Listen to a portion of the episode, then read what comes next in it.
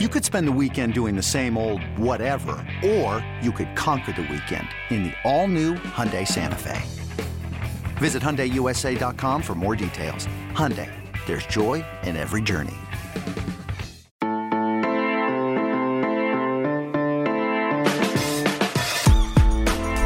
Hello and welcome to another edition of the Wildcat Scoop podcast. I'm senior editor of Wildcat Authority, Jason Scheer, and uh, there's a few things going on. Normally, um, you know, I'd, I'd, be doing a podcast this time of year with Arizona in the Pac 12 tournament or looking ahead to the NCAA tournament. And um, we know why Arizona's not in the NCAA tournament. So since the season ended, um, it's kind of switched focus to uh, Sean Miller, his contract status, what Arizona is going to do with that, um, you know, things like that. And what I did is for this one, because it's been a little bit, uh, I asked for some questions. So we're, we're going to get right into that and then kind of move forward with, uh, with a couple other things. So the first question comes from poster Cisco 12. Why the sudden change from Robbins after three or four years of support of wanting Miller gone? Why do we pay for an athletic director who isn't allowed to do his job? Good question. Um, you know, it, I think with Robbins, the situation isn't necessarily that he's against Miller. I mean, like he could be, but I think a large part of it is that, you know, if you remember when Jedd Fisch was hired, the reaction was just brutal. I mean, I, I posted on the board that I had never seen anything like it in all my years of doing this, you know, 20 years almost going on of being in this business. I, it was unbelievable to me. And Fisch was hired, and he's done all the right things, and fans love him before he's even coached a game. That could change when he coaches a game. I don't know. I'm going to wait and see approach with spring football starting up here in a couple weeks. But the reality is that the mood regarding Jedd Fisch has completely changed. And I think that what happened there was Robin said, Look, I made that hire. Look how much the fans do it. They may hate whoever I bring in for basketball, but they'll learn to love them, type of deal. And I think that in his head, that he could bring in his own guy and that it would be met with scrutiny at first. But hey, you know, Jedd Fisch was met with scrutiny at first too. And I think it's an ego thing. I really do. Now, Arizona isn't winning like Robbins wants them to win. But I, I don't know if it's personal as much as this is who Robbins is. He's Arizona's athletic director. And I said it last year you know, even before that, that he's the guy that makes the decisions. He has gone to football and basketball coaches in the past with actual plays and advice on what they should run. And I'm not sure you could find a school president who's done that. Um, and, and so it's tough for me without talking to Robbins and knowing his true mindset if it is a Miller thing or if it is a I'm the best athletic director in the, in the country thing. Um, either way, there's no doubt that the level of support for Sean Miller around the university and the administration, at least, has changed. Um, and, and that was clear, kind of delving into some things, that was clear, you know, last week when Robbins basically, um, if you guys read the USA Today report, that was right. Robbins basically asked Sean Miller to resign. Um, and Sean Miller, and no human being is going to resign without the money in his pocket. And so basically, Robbins tried to get out of the coaching agreement for free. The boosters found out and um, that you know it, the boosters control Arizona athletics more than Robbins did, and I don't think that Robbins realized the power of the boosters until it was right in front of them. He probably thought, oh, you know, it's no big deal, a couple angry boosters, whatever. So be it. We already kind of have that, you know. I'll move forward. But when the boosters that are angry are you are the three top boosters in the school, responsible for a very very large chunk of your athletic department budget, responsible for travel, responsible for other things, those aren't the guys that you want to piss off because you are basically, even if you get rid of Sean Miller, you are starting from scratch um, financially with whatever new coach. And so that's kind of where this situation has gone. As far as the athletic director goes, Dave Heeke is the exact athletic director that Robbins wants. He's an athletic director that does nothing, has no power. Robbins isn't going to hire an athletic director that has a lot of power and wants to do the job. And I think that's something that should be recognized is that a bunch of people say, oh, you know, when is he going to fire Heeke? When is Dave Heeke going to get fired? Well, why would he be fired? I mean, could he be fired? I, I guess, but why? He's doing exactly what Robbins wants him to do, which is nothing. I mean, he, he has power over baseball. He's a big baseball dude. If it was up to him, baseball would be the number one sport on campus. And I'm not disrespecting Jay Johnson or Arizona baseball. I'm just saying he is a very big baseball guy. You know, he goes on the radio and tells you about how he's in the concession booth and all that. If you haven't heard it, it was great. Um, like, you know, handing out popcorn and digging up on the field and all that. He, he's a baseball guy. And so if he can do baseball in the smaller sports, that's fine with Robbins. But in terms of football and basketball, he's not going to have any say. And Robbins isn't going to want to bring in a guy that's going to come and argue with him. Robbins wants to be the athletic director. He is, you know, uh, one of the more involved school presidents in the country. I've never seen anything like it personally. You know, you get the occasional opinion from a school president and all that, but you don't hear about school presidents leading searches, contract negotiations, um, etc. It is absolutely wild um, the power that Robbins wants to have and, and tries to have, and that's why there's just no reason. It, it just no makes no sense um, for Robbins to hire an actual athletic director. It, it just you know, and and it just it, it, won't work because Robbins is the athletic director. That's why when I tweet about sports lately, Arizona athletics, I tweet, you know, athletic director Robert Robbins and administrator Dave Heeke because that's what it is. And that's just, you know, what I, I think people have to get used to is, yeah, we can make an AD hot board, but it would require Dave Heeke probably getting another job because Robbins isn't going to hire an athletic director to do something. That's just not in, in his job description. Um, so moving on. Next question. Roster movement. Uh, I could dedicate a whole podcast to that. Uh, you know, it's it's up in the air. Arizona basketball roster movement. I know everyone wants to know who's coming, who's staying, who's going, all that. Uh, it is up in the air. I will say I do expect a handful of guys to leave. Um, you know, I, have hinted in the past, Jemarl Baker is a guy where I would personally be surprised if he came back. What that means, I don't know yet. It could mean another school. Um, you know, Jemarl Baker is a very confident, great kid, but very confident kid. He may say, "Look, if I get in front of NBA scouts, I can I can prove him wrong, or I can just go to Europe." Um, he gets injured quite a bit. Maybe he's just done, you know, and, and, so he's the guy where I would be surprised if he came back. And um, you know, Daniel Batcho is the guy where. Um, you know, he didn't play last season. Maybe he gets a European offer and, and goes back to France. I think that's something to, to keep an eye on.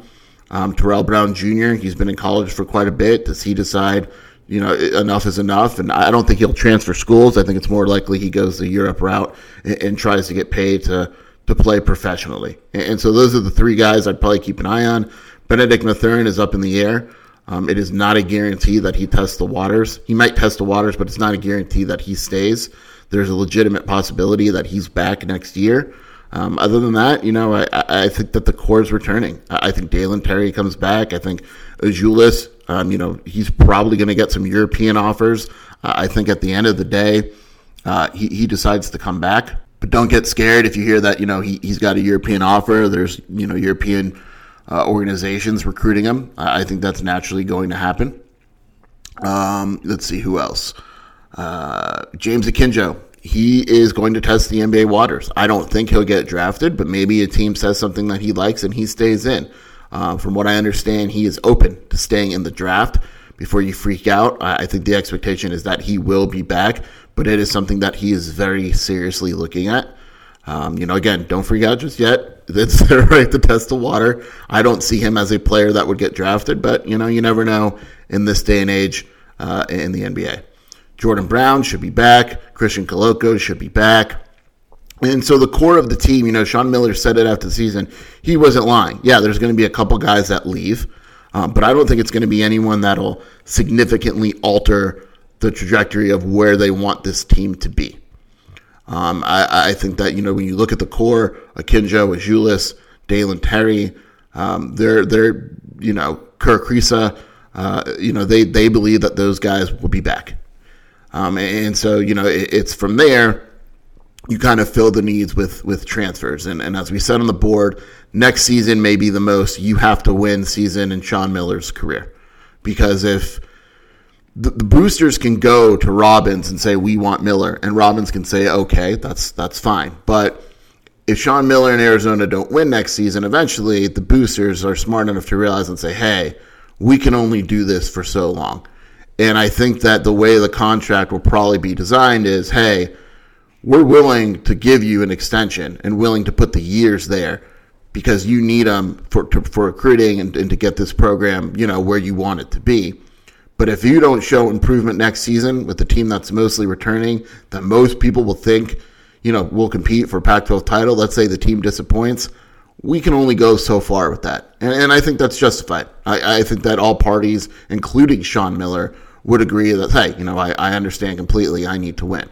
And so what you're going to see happen is you're going to see Arizona fill the spots on the roster with guys that they believe will play and contribute right away. So you take a look at a guy like Ty Ty Washington, for instance. Yeah, he's a freshman or will be a freshman, but that's a guy where they believe that he will be able to contribute right away. Um, you know, they'll they'll go and they're looking for a true four. It could be a face-up four that'll stretch the floor, or a four that could, you know, d everybody up. I think the ideal one is a four that could guard the five, the three, and you know, kind of be versatile. And I've said this before, but think Oregon. Heck, it wouldn't even surprise me if Sean Miller called Dana Altman and picked his brain a little bit because they're besties. Um, that is not exaggerated. They're like besties. They're coaching best friends. And so um, that is, you know, kind of moving to the next question, change in offensive philosophy. I don't want to get too much into it, but again, think Oregon. The four out, the one in, guys that can create for their own um, you know, last year it was basically what? It was one guy that could create his own shot. It was James Akinjo. Uh, I think you'll see more guys that can create their own shot. I, I think ideally you have guys where those offensive lulls kind of go away because you're having more than one guy that can create his shot. Um, even if you have two guys, that's one more than Arizona probably had last season. And so that's kind of the move for the offensive philosophy. It's already in play. You can tell by the recruiting. I don't think it's a secret. Just look at who Arizona's recruiting. Bringing in more guards, bringing in more versatile forwards. Even for 2022 class, look at who they're recruiting. When you see that Arizona's involved with transfers, look at what type of transfers there are. You know, there's some guys that are probably going to become available. That'll make complete sense. And yeah, Arizona's going to call them up. Um, Washington's one of them. Six-three guard, can defend well, can score well at numerous levels, can create his own shot. Yeah, he makes sense. Are there background issues? Sure. But look, I mean, Mark Lyons got criticized for his background and all that, and he was fine when he was here. Um, when Sean Miller was at Xavier, those are the type of dudes that he brought in, and he did great with them. And so Sean Miller doesn't usually mind background issues, and if he wants Washington, um, like I said, it's his career on the line. And so who am I to argue, or who does anyone to argue if Sean Miller goes and says, I want Ty Ty Washington? Forget the background issues. This is Sean Miller's career uh, on the line. So if he wants him, that should be good enough for for just about you know everyone. Um, next question: Why should we believe these offensive and some defensive changes are going to be long lasting? Um, I don't know. You know, I can't. I can't sit here and convince you. I'm not the coaching staff, but I will say that if you take a look at the recruiting philosophy, um, it pretty much fits the fact that they want to change things. Um, you know, in terms of roster, don't be surprised if Dalen plays a little more four uh, my guess is they go out and they get a, a, four, like I mentioned. Actually, it's not a guess. I'm very confident they're going to go out and get a four. Uh, Azuolas kind of plays a little more five. They go smaller, a little bit more athletic. I, you know, I shouldn't say smaller because it's not smaller. It's bigger at every position. So maybe it's smaller by four standards. Like Oregon played a six seven four, but then they had a small four that was six six, a shooting guard that was six five, and a point guard that was six four. And so they're a bigger, more athletic team. And I think that's what we're going to see. But um, yeah, I, I'm fully of the belief. I understand you need to see it to believe it. I completely get that. It makes sense to me. Um, like any sport, you know, like football with the tight end, we can hear it every year, but until we see it, we're not going to believe it. And uh, I completely understand where you're coming from. But talking to people around the program, seeing how they recruit, it is definitely um, something that is is being discussed and already kind of into play. Um, it, it's already moving forward. They're already doing it, and it would take a major change. And if they're not going to change their offensive philosophy, and this is how they're recruiting, uh, it's going to fail because it just doesn't fit what Arizona has been doing in the past few years. So it, from there, it, it, kind of, I mean, it's kind of they have to because if they don't, uh, their roster is kind of screwed. Side note: My dogs are currently fighting. They've decided they only fight when I do podcasts. It's it's remarkable, but they're staring at me like they're doing nothing wrong when they know they are. Um, next question: recruiting thoughts. Um, yeah, I mean it's impossible to recruit effectively. It's it's very difficult for Sean Miller to get on the phone without knowing where he's going to be because that's going to be one of the first questions by these guys. Um, maybe not a one and done type of guy, but a guy that wants to be here two three years where they're saying, Are you going to be our coach in two years? Like, if you're not going to be my coach and you can't sit there and guarantee me and show me that you're going to be my coach in two years, I'm not committing. And it can absolutely be negatively recruited against. It is very difficult to recruit, hence the extension. And I think if you're Sean Miller, I'm not going to say you would take a pay cut, but I think that the contract would be more in the shape of, yeah, I need the years as opposed to the money because because the the years is what's going to convince the recruit. A recruit doesn't care how much money their coaches make. That's not part of it. It's the years. And so Sean Miller can go to a recruit and say, "Look, um, you know, I, have got a four-year contract. That's much different than, hey, I got a two-year contract, but I'm making three million. No, coaches, eh, recruits don't care about that. Those years is is what's going to kind of tilt a recruit. So until he gets those, can he be negatively recruited? Yeah. But as soon as he gets into some type of an extension with three years, whatever it may be, life becomes much, much easier. They're not reading the details of that contract. You know, if that contract says one more level one violation in your fight, recruits don't care about that. It's are you going to be here to coach me at the University of Arizona if I commit? The end. And if Sean Miller can point to it, then you know it's going to happen. And it doesn't matter what Tad Boyle or Mick Cronin or any of those other guys say because Sean Miller has those years uh, right in front of him. And, so that's you know that that's kind of where things are at with with negative recruiting. Uh, next question: Can you expand on the other thread where you said another year ban would change things drastically? Yeah, I mean, look, even if they agree to an extension, if Arizona goes to the ARP, a IARP, and gets another postseason ban, I wouldn't be surprised if Robin said, "Look, it's just this is we got to move on. Like we just we got to move on." And I I wouldn't be surprised if there's even a mutual understanding of that happening in the sense where you know it's going to be hard, you know, keeping a coach where you've got a, a multi-year postseason ban. Now, I will say this there's a very large amount of confidence surrounding the program, administration, etc., that Arizona will not get another postseason ban. That the reason they did the one is because they can get out of it with that one. And if there was ever a year to do it, it was this year with COVID. I mean, look at the ACC already. You know, you've got teams that aren't even probably going to be able to participate in the NCAA tournament. Virginia, for instance, um, you know, there's there's teams that aren't really probably going to be able to do it. And so Arizona said, if there's a year to get out of the NCAA, NCAA tournament, it's this. And so they did the postseason ban. Arizona coaching staff, well, maybe not approached about it before it happened, agreed with it. They weren't angry about the move.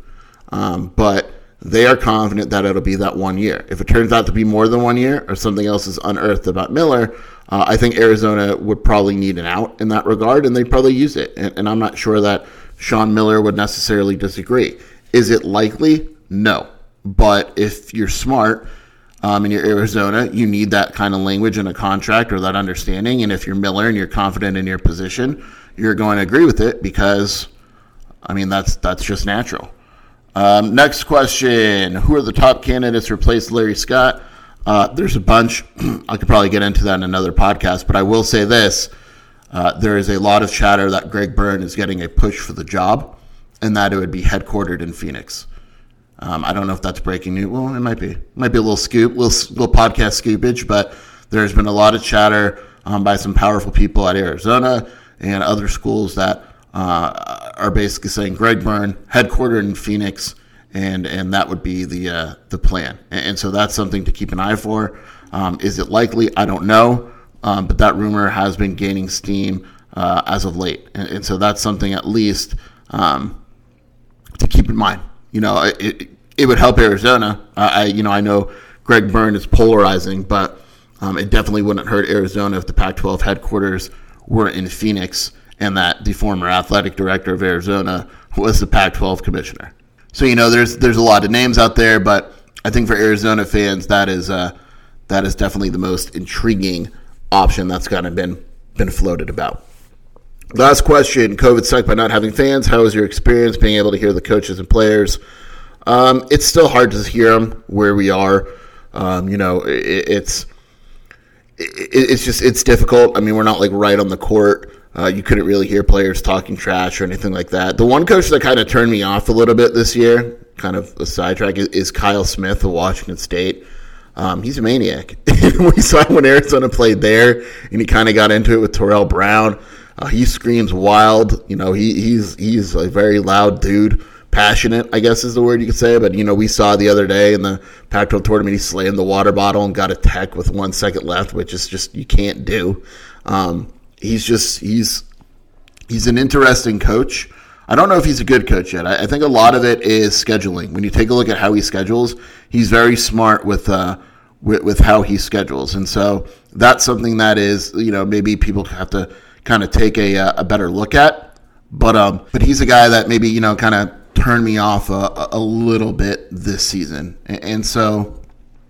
Um, other than that, it, it's it's tough to say. I mean, you can't really hear too much trash talk. There's still the fake fans and all that going on, but um, it, it it was boring. Uh, there's no other way to put it. I absolutely this was the least enjoyable year of covering Arizona basketball I've ever had, and it had nothing to do with the team. I mean, it's just boring. Like there's 12 people in there, five people cheering. It's just it's it's awful. I mean, I miss the fans. I miss going to McKale.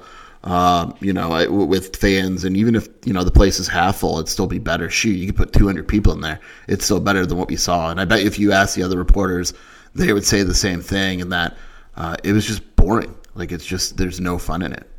So I'm, I'm you know, kind of moving forward, that was the last of the questions. But overall, um, kind of summing up the Sean Miller situation. Again, there was a time where he it, it looked done. I mean, Robbins called Miller in the office, basically asked him to resign. For him, you know, you saw that USA Today report. I had heard the same thing. Um, Sean Miller's not going to sit there and resign. No coach is resigning and say, sure, you know, take my money. Why not?